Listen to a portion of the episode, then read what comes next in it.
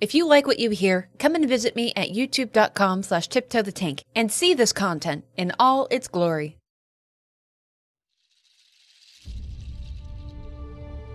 Following the shattering, Grace abandoned the demigods of the lands between. The greater will spurned them and was devoid of a champion to serve in its name.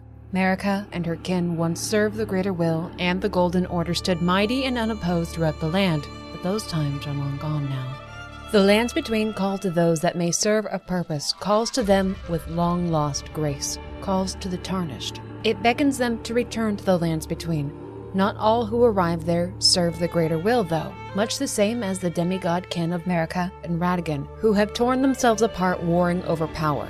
There's diversity within the tarnished. Yet it is the greater will that still actively tries to exert control over the lands, tries to bring about a new Elden Lord. This is the story of just one of those tarnished. But when the truths come revealed, what path will they choose in the end? They fumbled their way into the path of the one who called themselves Margit, and then stormed the castle of the demigod called Godrick the Grafted. The merchant Kale seems all right enough, and the fellow called Rogier was kind and helpful, but what is the point in all of this? Well, when the one called Melina pays them a visit after the defeat of Godrick the Grafted, things get a little easier to grasp. Melina was born in the Erdtree long ago, her physical form long destroyed, her memories of life gone, she wanders the lands between trying to find her purpose. It's led her here to this small site of grace within the decrepit church of Elleh, where the new tarnished sits contemplating their own purpose. The two share a common ground in their unknowing and search for meaning. Melina knows that without the finger maidens that serve the two fingers, the messengers of the greater will, this tarnished will be unable to utilize their runes, meaning they'll never grow in power. So, Melina offers to act in the place of a finger maiden for the tarnished. Should they accept her offer of aid, she will give them the ability to gain greater strength. In return, the tarnished will hear out her discoveries and they will aid each other in whatever secrets and purposes they find in the future. Melina wishes to go to the foot of the Erdtree, whatever that is, the reason yet unknown to them both. So, this is a teaming up of sorts, and it seems a fair offer, mutually beneficial. And to make this occasion a bit more joyous, the steed Torrent has chosen this tarnished. They will journey and ride together through the lands between. Before departing, Melina offers to take them to the Round Table Hold, a place of learning and relative safety as per the laws of the Golden Order. Other tarnished gather there and have been guided by grace, another proposal that they gladly accept. A number of interesting characters reside here between their journeys. Gideon Ofnir, the All Knowing, he too wishes to become the next Elden Lord. He's grown quite old and has taken to learning and consuming knowledge to better prepare him for that role. It has been required of him that he offer assistance and insight to other tarnished, though those that haven't proven themselves in combat he views with disdain. Gideon is a rather cruel man who has no qualms with ordering terrible deeds done if it means getting him closer to being the Elden Lord. But he will offer insights and intel as the supposed all knowing of Roundtable Hold. Another fellow named Corhyn resides here, a curious mind and a man of the cloth in service to the Golden Order. He doesn't desire to be the Elden Lord, but rather a counselor to whoever it may be. To better do this, he delves into the secrets of the Golden Order so that it might one day regain its proper form under his guidance, and he seems alright if not a little bland. An actual Two Fingers is here in the hold, with a finger reader at its side to relay its wisdom from the Greater Will. They bid the tarnished a welcome of sorts, and then give them a mini sermon, relaying that the Golden Order and the Greater Will are the sources of all life and joy across the lands, that corruption has destroyed what once was beautiful here, that it must be restored. The Two Fingers wishes them to be a champion of the Greater Will, to seek out parts of the Elden Ring, to make it whole again, rise and become the new Elden Lord. Here, too, is a master smith called Hugh. Hugh is a misbegotten, a race that once utilized the ancient primordial power of the Crucible, the power of this land before the Erdtree blossomed. Because of this affiliation to old power, the misbegotten were treated as slaves and worse. Marika's cruel reign over them is why Hugh is here, eternally crafting a weapon under her order that can kill a god. Who this weapon is intended for is wholly unclear. Hugh does not show any poor temperament towards the tarnished, instead, he keeps his mind focused on his trade. Then there is Fia, the deathbed companion. Before coming here, she lived in the capital city of Leyndell. Fia's purpose is to make contact with champions, take part of their life force, and then put that into the corpse of someone of importance, generally a lord or a ruler of some sort, thus gifting them a second life through a form of undeath. It's perhaps simple to side with her due to her beauty and her soft voice. It's perhaps simple to oppose her because she's a soul sucking succubus. But Morality in the lands between is difficult. The Golden Order would have all believe that the undead are abominations unworthy of existence, but have those who live in death done anything that rivals the cruelty of Marika's offspring? It's important to have the whole picture first before making such judgments, and the Tarnished certainly does not have the whole picture yet. Well, this was a nice meet and greet, but it's time to get back out there. In their excitement, the Tarnished returns to where that fellow Vare was, the one who'd met them when they first emerged into the lands between, who directed them towards Castle Stormveil in the first place. But he's long gone from the spot where they first met. But he did leave a message behind. Looks like he went to some place called Liurnia, a place called the Rose Church. That will go on to the list of places to visit later. Just where the hell is Liurnia, though? A direction would have been nice, but how about first they go east? Liurnia is definitely east. Nearby a lake under some felled rubble is another strange character, a man with a colander on his head. He doesn't introduce himself, but tells the new Tarnished to stay away from the lake. A dragon has taken up residence there, far too dangerous, and anyone with a smidgen of self preservation would do well to listen. So, off to the lake the Tarnished goes to find this dragon, and the man with the colander on his head wasn't joking. This dragon is called Agheel, and it is extremely aggressive and extremely mobile. Something so primordial and unique, it seems a tragedy to kill it, but if given the chance, it would kill passerbys without a moment of hesitation. The time of the dragons has long since passed, so the great enemy is felled at the lake, and then the man beneath the rubble is a bit more open to communication. He guides them towards a place where they can take the dragon parts they harvested and partake in communion of sorts there. They can use them to become stronger, to take on aspects of the dragon's powers themselves. But that's all he says for now, so off with the Tarnished once again. And they don't get far, just across the lake, actually up a gulch, before an invasion takes place. The Bloody Finger Nerijus attacks the Tarnished. The Bloody Finger's purpose is to hunt and kill other Tarnished like sport. They're highly effective, extremely dangerous, and can't be reasoned with. The Nerijus messes up the Tarnished pretty badly, but that strange man from the lake shows up, intervening on the Tarnished's behalf, and engages the Bloody fingered Nerijus. He greets him, actually, as though they know each other, and he holds disdain towards the Bloody Finger.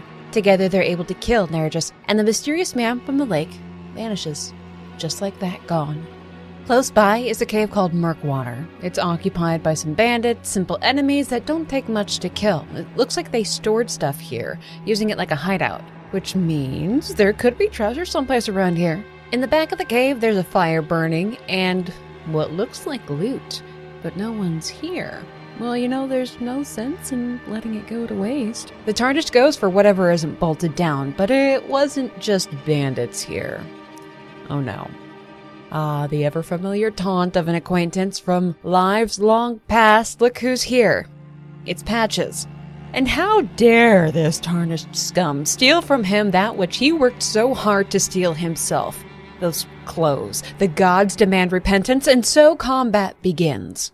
Patches himself is also a tarnished and came to lead this little band of soldiers turned bandits. After taking a few hard hits, he realizes that he might actually die here and begins to parley with the tarnished, changing his tune, asking to be spared. And it's so tempting to keep swinging, but Perhaps Patches is an upstanding fellow. Perhaps he's a pinnacle of good manners, so at least for now he'll live. And stand in as a vendor of sorts, though his wares aren't really anything to write home about. He's got this shiny chest in the corner, though. And maybe it's wrong, but it's just, it's just so inviting. Patches says that he's saving it for a valuable customer, and what are we if not his best friend and valued customer? So the Tarnished opens the chest, expecting a mimic in all honesty, but instead, it's a different sort of trap that they encounter. A transportation one, accompanied by taunts and name calling from Patches. Well, this should have been expected.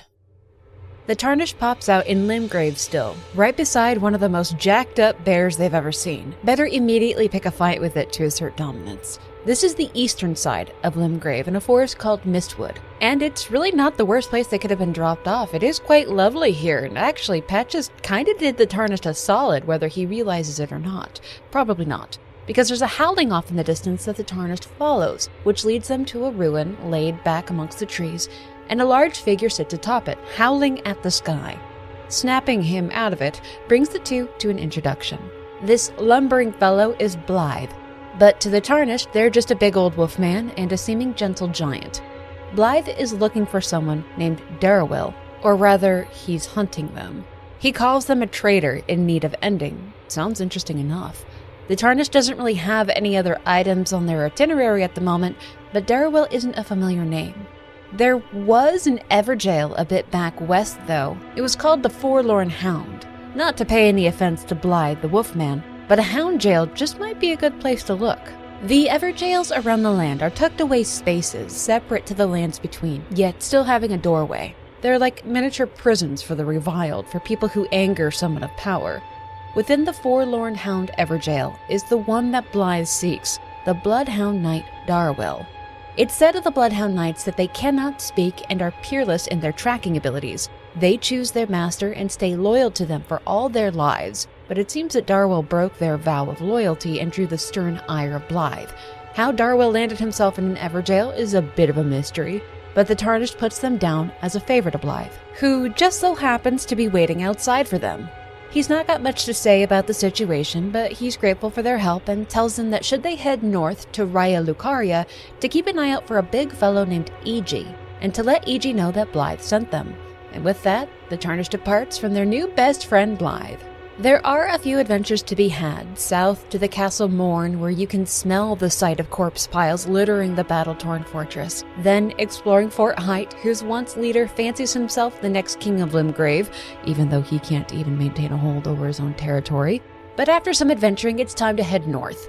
They stop by the Church of Elleh one more time to see the merchant Kale, and there they meet a strange snow witch when the night falls. She calls herself Renna, and she's heard tell of this tarnish that rides atop the steep torrent. No doubt she knows all about their bravery, their intellect, and their prowess. She gifts them with an Ash of War to aid in battle, something that once belonged to Torrent's former master. She doesn't have much more to say to them, she doubts that they'll meet again, but encourages them to explore the lands between. Then, she plants a seed into the mind of the Tarnished, asking them how long will it be before the tarnished grows tired of serving the two fingers? A bit underhanded, but it certainly is worth considering that obedience to the two fingers, the Golden Order, and the Greater Will need not be their path. Venturing north requires going around or through Stormveil Castle again. So, to prepare, the Tarnished drops by the Round Table Hold to strengthen their weapons and check out gear. And there they find Rogier, our other best friend. But he doesn't seem to be doing so well.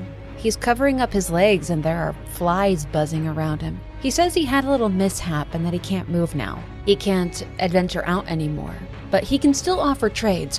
Whatever happened to Rogier must have happened at Stormveil. It's definitely worth investigating. Before the Tarnish takes off, Rogier gives them his rapier since he can't use it anymore. So back in Stormveil, casually taking a look around, the Tarnished does find a lower level that they missed before, someplace quite easy to miss, actually. It's occupied by giant rats, rubble, some rotting corpses, and whatever the hell this thing is, a nasty piece of work that takes some time and grit to get through. And what lay beyond it all is something grisly a bed of death root and the visage of the Prince of Death. The Tarnished does not understand who this represents, what this terrible bed is, but this is a part of Godwyn the son of Marika and Godfrey, who the Lunar Princess Ranni had slain during the Night of the Black Knives. It even carries some of his body's tissue. Deep underground, in the roots of the air tree, Godwyn the Golden's still living body seeps corruption into the soil of the land, manifesting as deathroot. And this is a huge bed of it. That it looks like the rotting face of Godwyn is horrifying. Rogier was here. There's a blood stain showing what happened to him. He drew too close to the face, too close to the death root, and he was infected by it. It pierced his body. Again, this doesn't mean anything to the Tarnished, at least not yet, but they can piece together that something terrible may happen to their other best friend Rogier, and soon. They rush back to Round Table to talk to Rogier about what they saw, to ask about what's happening to him. He tells them that he knows of the Black Knives plot, of an assassination that took place long ago during the golden era of the Erdtree, how someone stole the rune of death from Maliketh, the shadow of the Queen Marika. Rogier tells them that it was Godwyn the Golden who was slain, the first demigod to face death, and that what followed was the shattering of the Elden Ring and a great war between the powerful. Rogier rightfully says that this world has grown crooked, and to make things right, one must understand what happened to make it that way. Returning to the fields of Limgrave, it becomes truly apparent just how many tarnished and creatures of the lands between still roam. Dee, the hunter of the dead, a friend of Rogier who hunts those who live in death, who seeks out death roots so that it might be eradicated from the lands.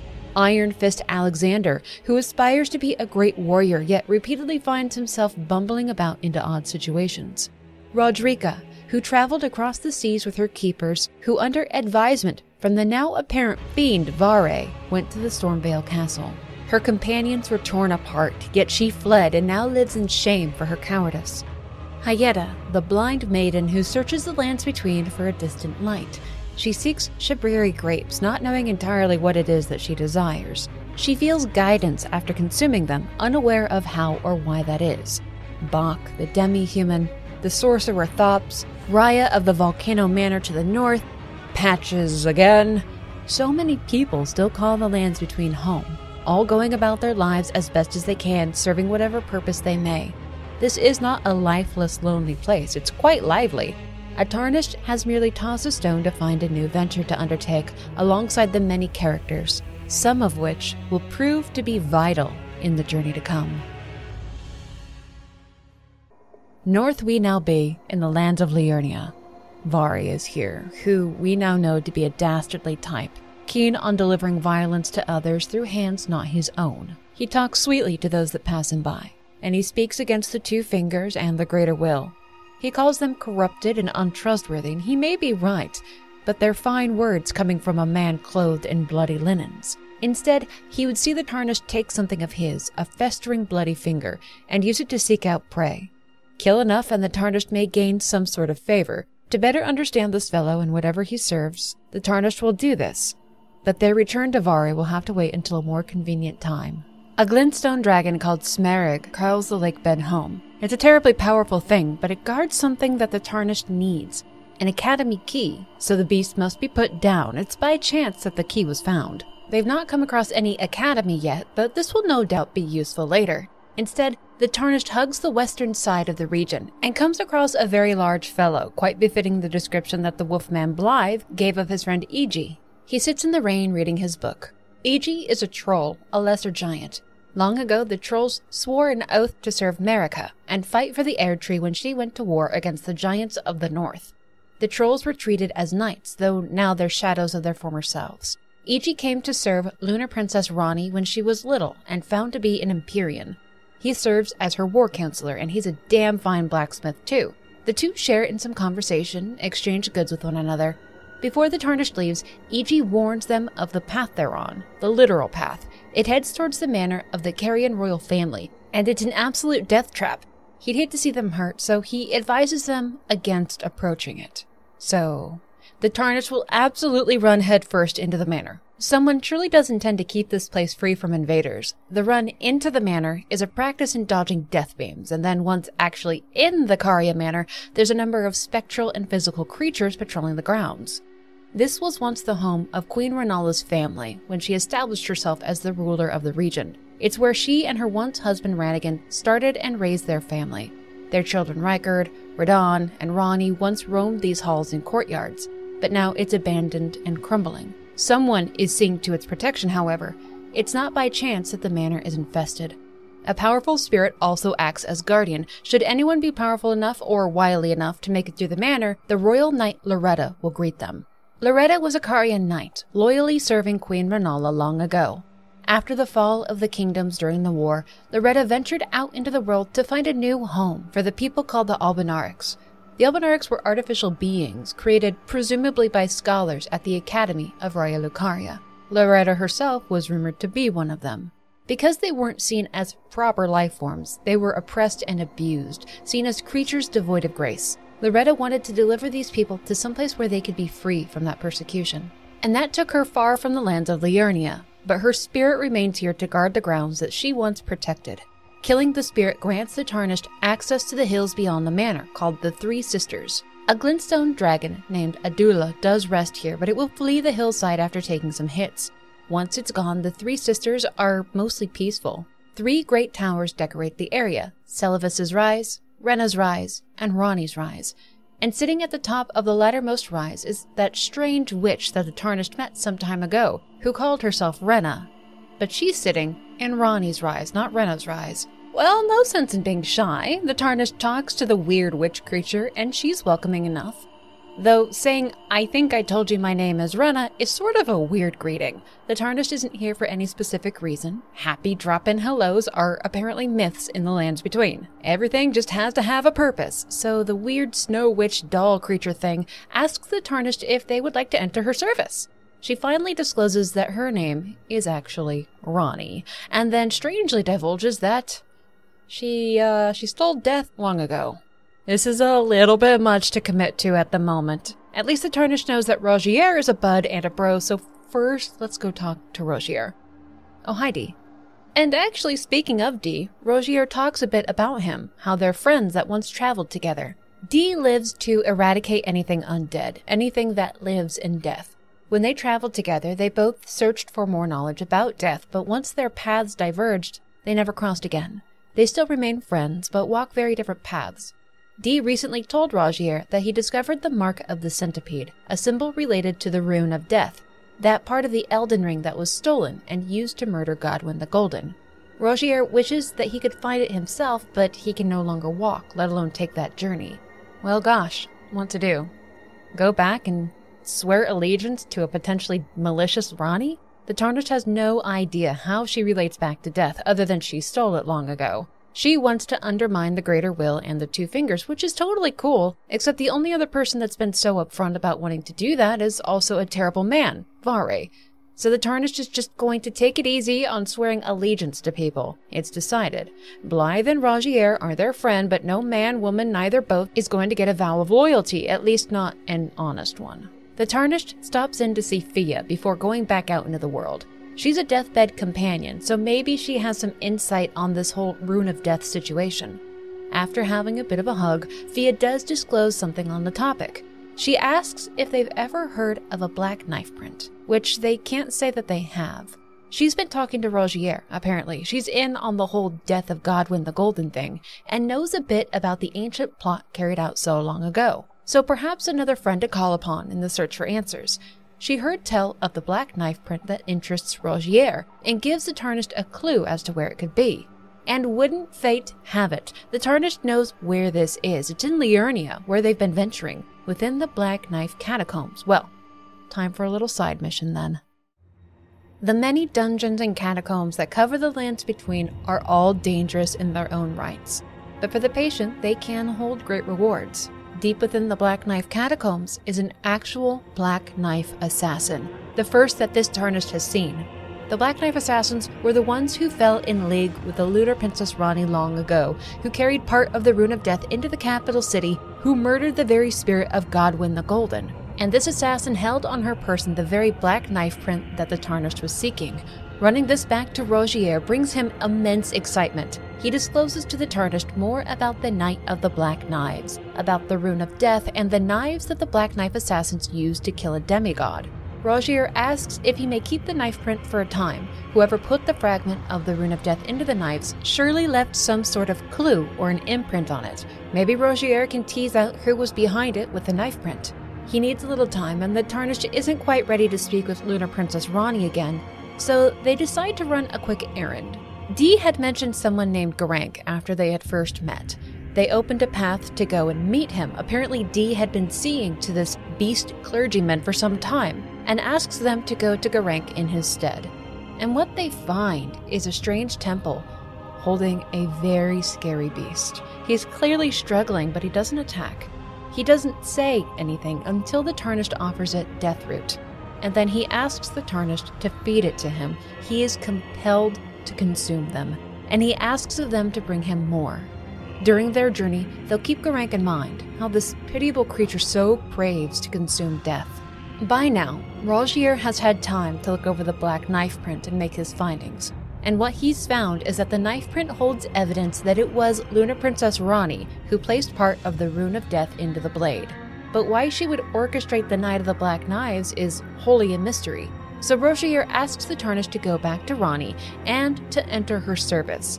If she was responsible, then she may bear the curse mark of the centipede somewhere on her body. Rogier asks them to see what they can find out but notes that Ranni hasn't been seen since the shattering took place, which doesn't make any sense as the Tarnished just saw her. She was sorta hard to miss, not really hiding all that well. But sure, anything for our best friend Rogier, best friends forever, right? Ranni is still back at her home manor, still sitting in her tower, and again greets the Tarnished. Though this time, the Tarnished immediately plays their hand and tells Ranni that they know exactly who she is. And to her credit, Ranni is well humored about the whole thing and doesn't deny that she is indeed the one who planned the Night of the Black Knives. She even takes it a step farther and tells them that they won't see the curse mark upon her body because she killed her human body and cast her spirit into this doll. She's not willing to say where her body is, though. That's just a bit too much, and she's quite done with this particular conversation. When the Tarnished asks to enter her service, well, she knows exactly why they're asking, but again, to her credit, Ranni goes with it. She sees something in the Tarnished that she can use. Perhaps this is what she's been waiting countless years for someone who can further her agenda in ushering a new age free from the Greater Will. Ranni tells them that if they wish to be of service, then they should go track down Blaidd. He's gone to a place called Nokron, the Eternal City, and on the way out, meet her advisors. Of course, they've met Blaidd and Iji. And then there's the one named Seluvis. Seluvis is a master of puppet making, in that he takes the bodies of those willing or not and hollows them out, gets them ready for spirits to be transplanted into them. He even has a secret cellar full of weird human puppet bodies ready for filling. It's weird, it's creepy, and he's an asshole. No one likes Seluvis. Well, when the Tarnished comes across some place called Nokron, they'll be sure to track Blaidd down. For now, that's not the agenda. What is, though, is the Academy of Raya Lucaria. Remember that dragon on the lake bed and the key that they found? Well, they spotted the entrance to the Academy while traveling through the hills, so it's time to go pay this place of learning a little visit. The Academy is sprawling, and even in this age of decline, a truly beautiful thing to behold. Countless sorcerers and scholars have passed through these halls, taking their practices and discoveries out into the world. Those that do remain are fiercely hostile to intruders. If the stories are true, then Queen Rennala herself may still be here. After Radagon abandoned her, Rennala lost part of herself. The Academy lost faith in her ability to rule the region and lead them, so she was chased into the upper level of the Academy, where she locked herself away in a grand library. Then, her children left one by one. Rykard never returned from Mount Gelmir to the north, Radahn became a general, he went to war, faced off with the mighty Malenia, and became infected with the scarlet rot. And then, too, her beloved Ranni disappeared. The queen believed her daughter to be dead and became obsessed with learning the secrets of rebirth so that she might one day bring her back. While the academy may look beautiful from afar, within it's a much different story. It's in ill repair, an assortment of bizarre beings roam the halls, creations and constructs of the academics here. This place once stood as a stronghold against the forces of an invading army from the capital city, stood against Radagon himself before he fell in love with the Queen of Liurnia, and their conflict ended. But when Radagon departed, called back to serve the greater will and its golden order by Marika, he left something to protect his former love. Still hunting the halls of the upper level is the Red Wolf of Radagon. This massive beast once served at the side of its master, left behind at the academy to stand guard over another, while vicious, its wild red hair quite mimics its former master, making it a unique and dazzling creature, a shame that it has to be put down. Still yet, a few old Carian knights still walk these grounds, though if they once hunted the Queen Rennala after her fall from grace, or if they stand guard over where she is now, it's unknown. When finally the Tarnished reaches the top of the academy, they find the final great doors to be unlocked. Any may approach this room, Countless books are piled about the floors, but so too do duplicates of a strange young woman.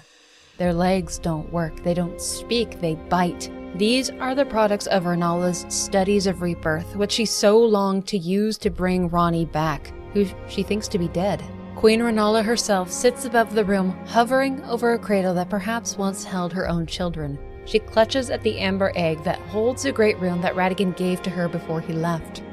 While Rennala floats about untouchable, her creations come to her aid. The secret to exposing Rennala to harm is to find which of her clones holds Rennala's power and to kill it, weakening the queen.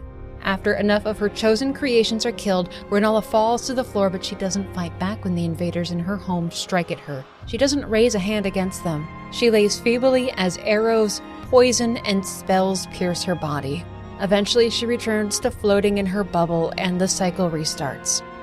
Of all the things done by the Tarnished, this feels the most cruel.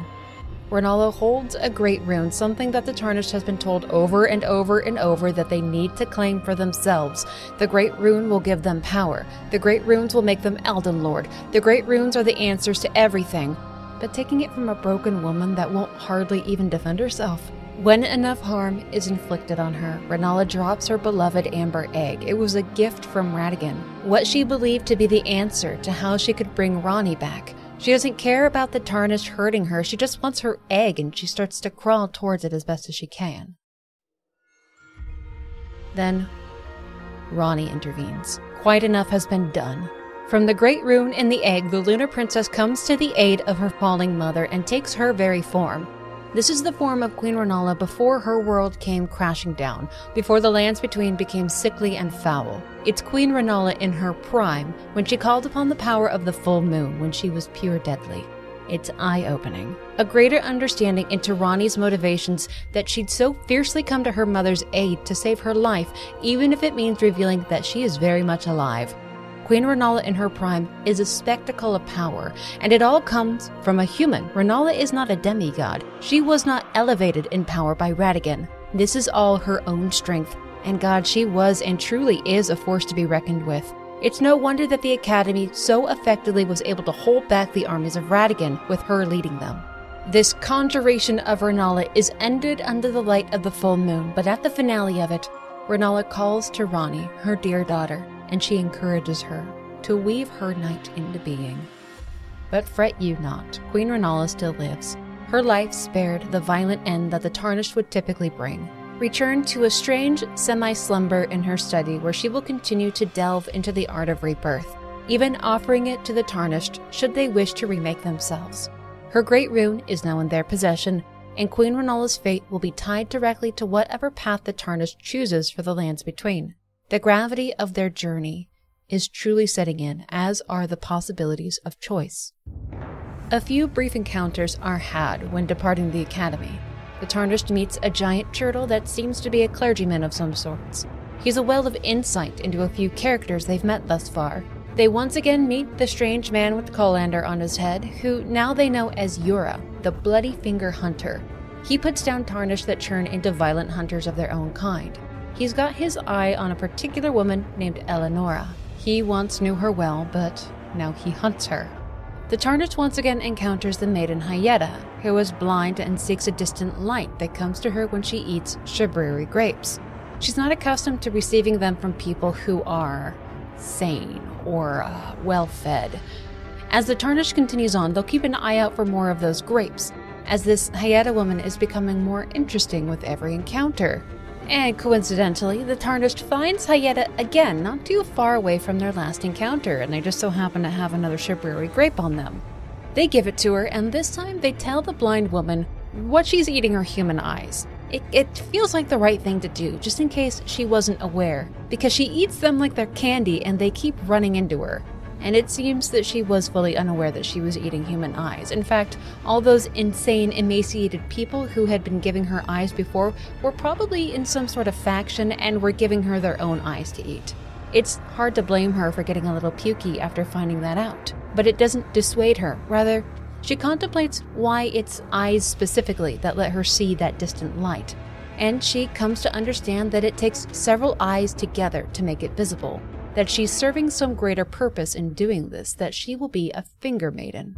Now, also coincidentally, a bit farther north along the path, the Tarnished comes across a church tucked away up a hill nearby a madness spewing hell tower of flame. And a very irritated invader called Festering Fingerprint Vyke is protecting said church. Vyke himself will use frenzied attacks of flame if the Tarnished isn't careful. Vyke has on his person something called a fingerprint grape, which looks a lot like a shabriri grape. And to add to this intrigue, in the Church of Inhibition at the top of the hill is the corpse of a long dead finger maiden, and then Hyetta herself, asking if she can have the fingerprint grape.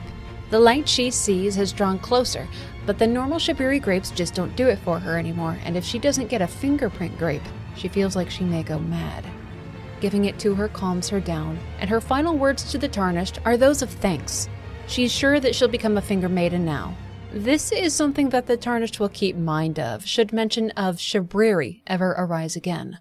Most unusual indeed. The Tarnished can no longer proceed north, at least not with their current knowledge of the region. There's a grand lift that could take them to the top of a steep cliff face, but they only have half of the key to activate it. It was something that they'd chanced upon at a fort back in Limgrave, but, well, it, this isn't a dead end. There was a territory to the east of Limgrave that's prime for exploration, so they returned south and start scoping out the road that leads out of Mistwood, the same area where they had first met Blaidd. And while they don't immediately find the correct road, they do find an empty building with an elevator that takes them deep underground. It seems off the beaten and correct path, but it's so beautiful that they can't help but explore a little bit. It looks like there are tiers to this underground, maybe even an entire city. All this right under their feet the whole time. Who knows how far this system goes? There are ancient ancestral spirits about this underground forest. Once, this place housed some sort of a holy site, but decay has ruined most of what was once here. And would you look at who it is? It's Blaidd! When last we saw him, he was looking for a city called Nokron. Apparently, it's underground too, but it's not here. This is a different part of the underground. But he can see Nokron from here, so maybe there's another entrance to the city topside. Blaidd directs the Tarnished towards potential leads on where they should look, which lands the Tarnished in front of a strange sorceress named Sellen, who knows a few things about a particular General Radahn that once conquered the stars and ceased their movement. The very fate of Rennala's family is bound to the stars, Sellen says. Ranni's fate is bound to them. For her destiny to be discovered, whatever that may be, Radahn must die. Her brother must die. It's not apparent how this will get them closer to Nokron, but General Radahn's territory lies to the east, beyond Mistwood. Following the main road takes the Tarnished straight there, and this place, Caelid, it's sick. It's been sick for countless years. This is the aftermath of the fight between General Radahn himself and Malenia, twin sister of Miquella, daughter of Marika and Radigan, who was infected with scarlet rot from birth. Malenia and Radahn fought a battle that was the stuff of legends. In the end, neither of them won. Arguably, well, they both lost to one another. Malenia used the scarlet rot within herself to infect Radahn, which in turn infected the very soil of Caelid. The inhabitants, the beasts, the vegetation is all putrid. In a fort on the eastern coast, the Tarnished finds the other half of that key for the elevator lift that they need. It'll come in handy later and offers another way forward, but the general needs to be confronted first. The castle estate of Radahn is apparent and foreboding. This Tarnished has no idea what it is that's waiting for them. They don't know the truth of Radahn, they've only just learned of him, but this is where they've been guided to, so they will, in the very least, approach the castle and investigate this conqueror of the stars. It's like the war never really ended here. There are burning corpse piles, patrols on the roads, skirmishes taking place, Approaching the castle head on seems foolhardy, but it's the only apparent way that the Tarnished has. Troops loyal to General Radahn are still littering the interior of what's called Redmane Castle. But at the heart of Redmane is an open square and a few familiar faces. Foremost, Blaidd is here. He knows that General Radahn holds back the stars, therefore, Ranni cannot proceed to meet fate. He's here to help see Radahn put down, whatever that may take. The keeper of this castle, a man named Jerren, calls to attention all who have come to attend this festival. Jerren reveals to those partaking in this celebration precisely what awaits them. In the aftermath of his battle with Malenia long ago, General Radahn became a shell, hollowed out. eaten from inside. His mind long since gone, he wanders his field, consuming the corpses of those who once fought alongside him and against him as though he were a feral animal. His existence is pathetic and cruel, this demigod child of Rennala and Radagon. How will the Lunar Princess react if her brother is killed? Will she come to his aid as she did her mother? Does she plan on the death of her brother? In truth, Ranni is undoubtedly well aware of what happened to her brother during the war, and if they had any affection for one another, she's had years to mourn him. This festival is held so that challengers may enter the field to fight Radahn, so that he might be put down. Though he's no longer himself, he is still a demigod, it's not like the common man or even a mighty warrior can just enter into combat with Radahn and stand a chance. He was once the strongest of them all, so it will be many who fight the general. The bravest of the land will heed the call to fight the great General Radahn, for it will take all their combined strength to stand a chance. Iron Fist Alexander, Bloody Finger Okina, Lionel the Lion-Hearted, Blaidd the Half-Wolf, Finger Maiden Therolina, fellow tarnished adventurers, all will lend their aid even from afar, his aggression is difficult to handle as he's lethal at any range. All will fight on foot, while General Radahn fights atop his poorly horse. His swings and speed are brutal, even for a group to handle. He knocks out combatants with ease, causing a delay in more aid until they can be summoned again. And pressure must be applied. Companions brought out into the field, because if they don't, then Radahn won't let up and he'll gain the upper hand. It's not until he begins to feel threatened that his name Star Scourge makes sense. Radahn vanishes well into the fight, just gone from the field. But a looming light from above betrays that Radahn himself can act as a cosmic force. The Star Scourge crashes back down into the field, now using his old mastery over gravitational magics to cleave down his attackers. He once could have risen as the new lord over the lands between in Marika's absence. It was only Malenia that stood in his way, and now, all these years later, the feral and maddened Radahn is finally put down. To rest, perhaps his torment finally ended at last. He may pass into legends as the strongest of the demigods. And upon his death, the stars return to the sky. They shoot across it in a dazzling display of life renewed. One enters the atmosphere and impacts the land, causing a grand explosion far away. This will be a point of investigation, but one can't help notice that in the night sky, a moon hangs low. The daughter of Rennala, Ranni the Witch, may now pursue her own calling. Blaidd speaks to the Tarnished before they depart, saying that the star has opened the path to the place that they sought, Nokron, the Eternal City.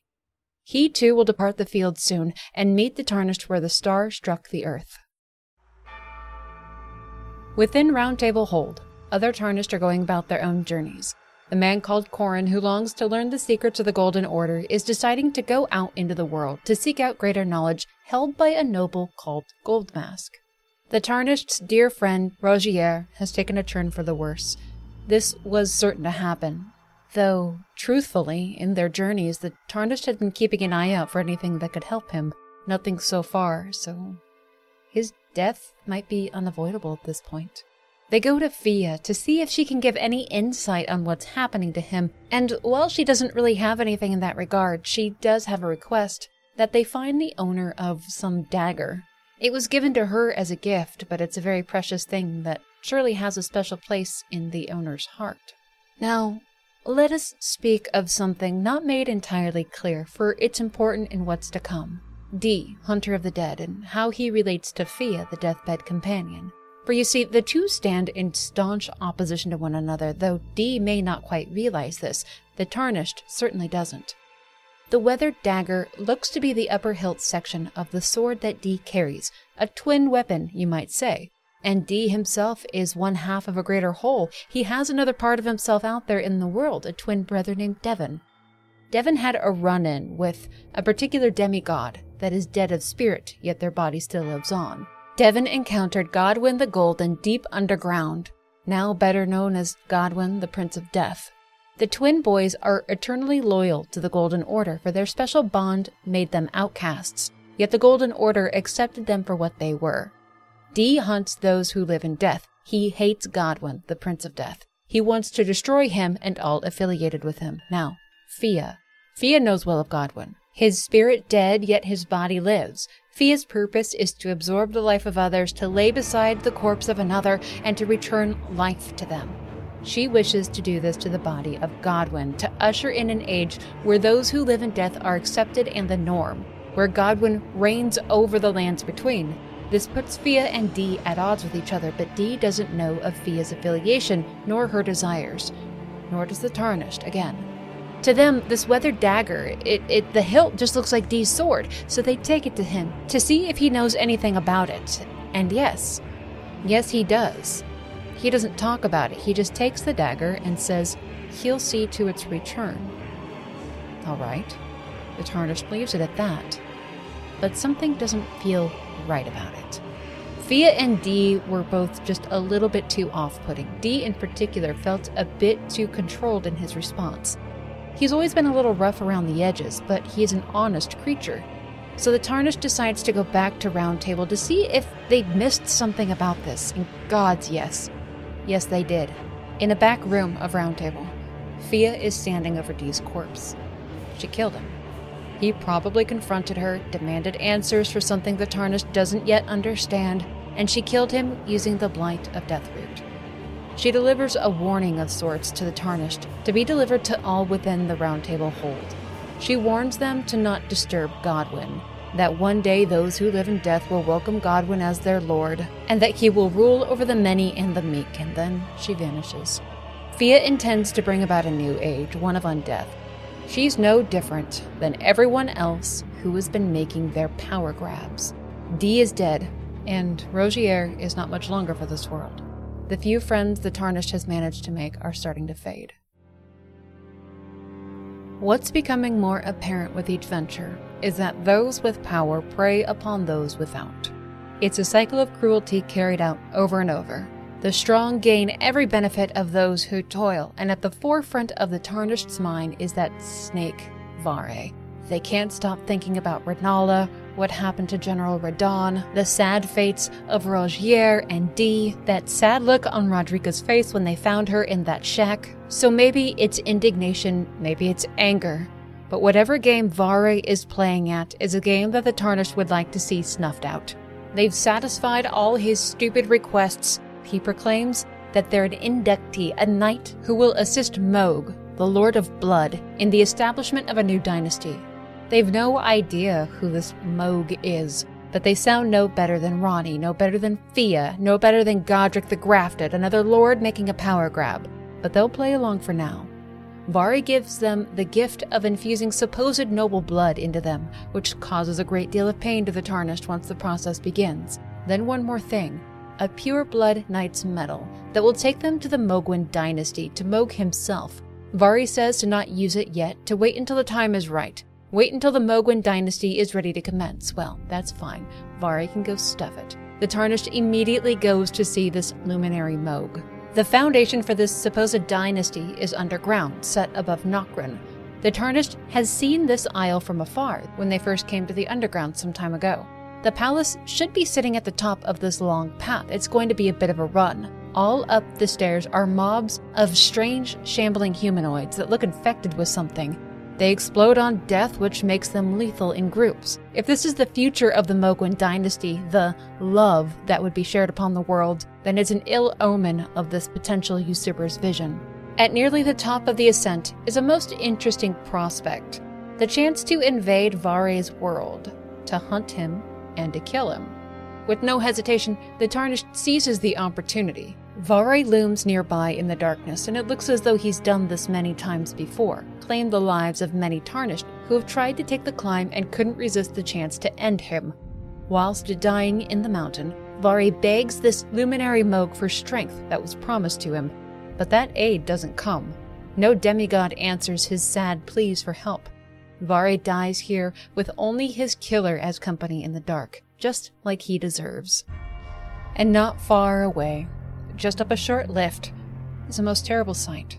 The Tarnished doesn't yet have any context, but this is the cocoon holding the body of the child demigod Miquella, twin to Malenia, child of Marika and Radagon.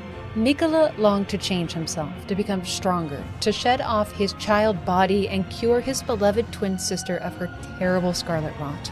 Malenia now slumbers at the roots of their Haligtree far to the north. After her battle with General Radahn, the barely living Malenia was pulled from the field and taken back home to recover. She's unaware that while she was away waging war on her brother's behalf, the omen called Mohg stole away her brother as he hibernated. Mohg brought little Miquella here, put him into his own cocoon, and as he slept, Mohg force fed him his own omen blood, with the desire to change Miquella into something that he could influence, that he could control, so that one day, when the mighty Empyrean sat as the new ruler of the lands between, Mohg could act as his consort and hold his own power. In the dark underground, in the sewers beneath the capital city, Mohg and his twin brother Morgott, were banished. Through no fault of their own, they were born as omens, horned creatures that in primordial times would have been seen as blessed. But under the golden era of his mother, he was deemed to be cursed and foul. They grew up in filth and rot, and in those dark times, Mohg found acceptance within another outer god, called the Mother of Truth, or the Formless Mother. Through their power, Mohg became a master of blood magics, when his mother shattered the Elden Ring and war came to the lands, his twin brother Morgott sought to aid the Golden Order to keep safe the throne and deny any usurpers their chance to take it. Mohg, however, took another path, far removed from that of his twin brother. Mohg holds such power, such potential for might, that if he'd only been accepted and raised under better circumstances, he could have truly been one of the mightiest of the demigods. He's a terror to behold and wields his magic with no mercy for those that approach. It's the power he'd use to rule over these lands. Though there is pity for this creature, if not contempt, acceptance cannot be offered. He's too cruel. He's too evil. He's too willing to inflict pain on others. The Tarnished brings down the one called Mohg, ending the dream the Omen once had for his Mohgwyn dynasty. This egg thing, the Tarnished has no idea what it's meant to do the arm sticking out of it. Miquella did Mohg call them? Who on earth could they be? The Tarnished wonders. How did this get here? Is Miquella still alive in there? The hand doesn't move when they draw in. It's such a long arm, it has to be cramped in there. Maybe that's why the cocoon is broken. This Miquella might be ready to hatch. The Tarnished doesn't yet know the implications of this. They do not know what lies within the Altus Plateau, the volcanic Mount Gelmir, the lands of ice far to the north. But when they do understand, when they've put together the pieces, when they reach the summit of their journey, what will they choose? How much mercy will they hold in their heart at journey's end? There's still far to go. But one thing has certainly become clear to them this land, these lands between, are sick.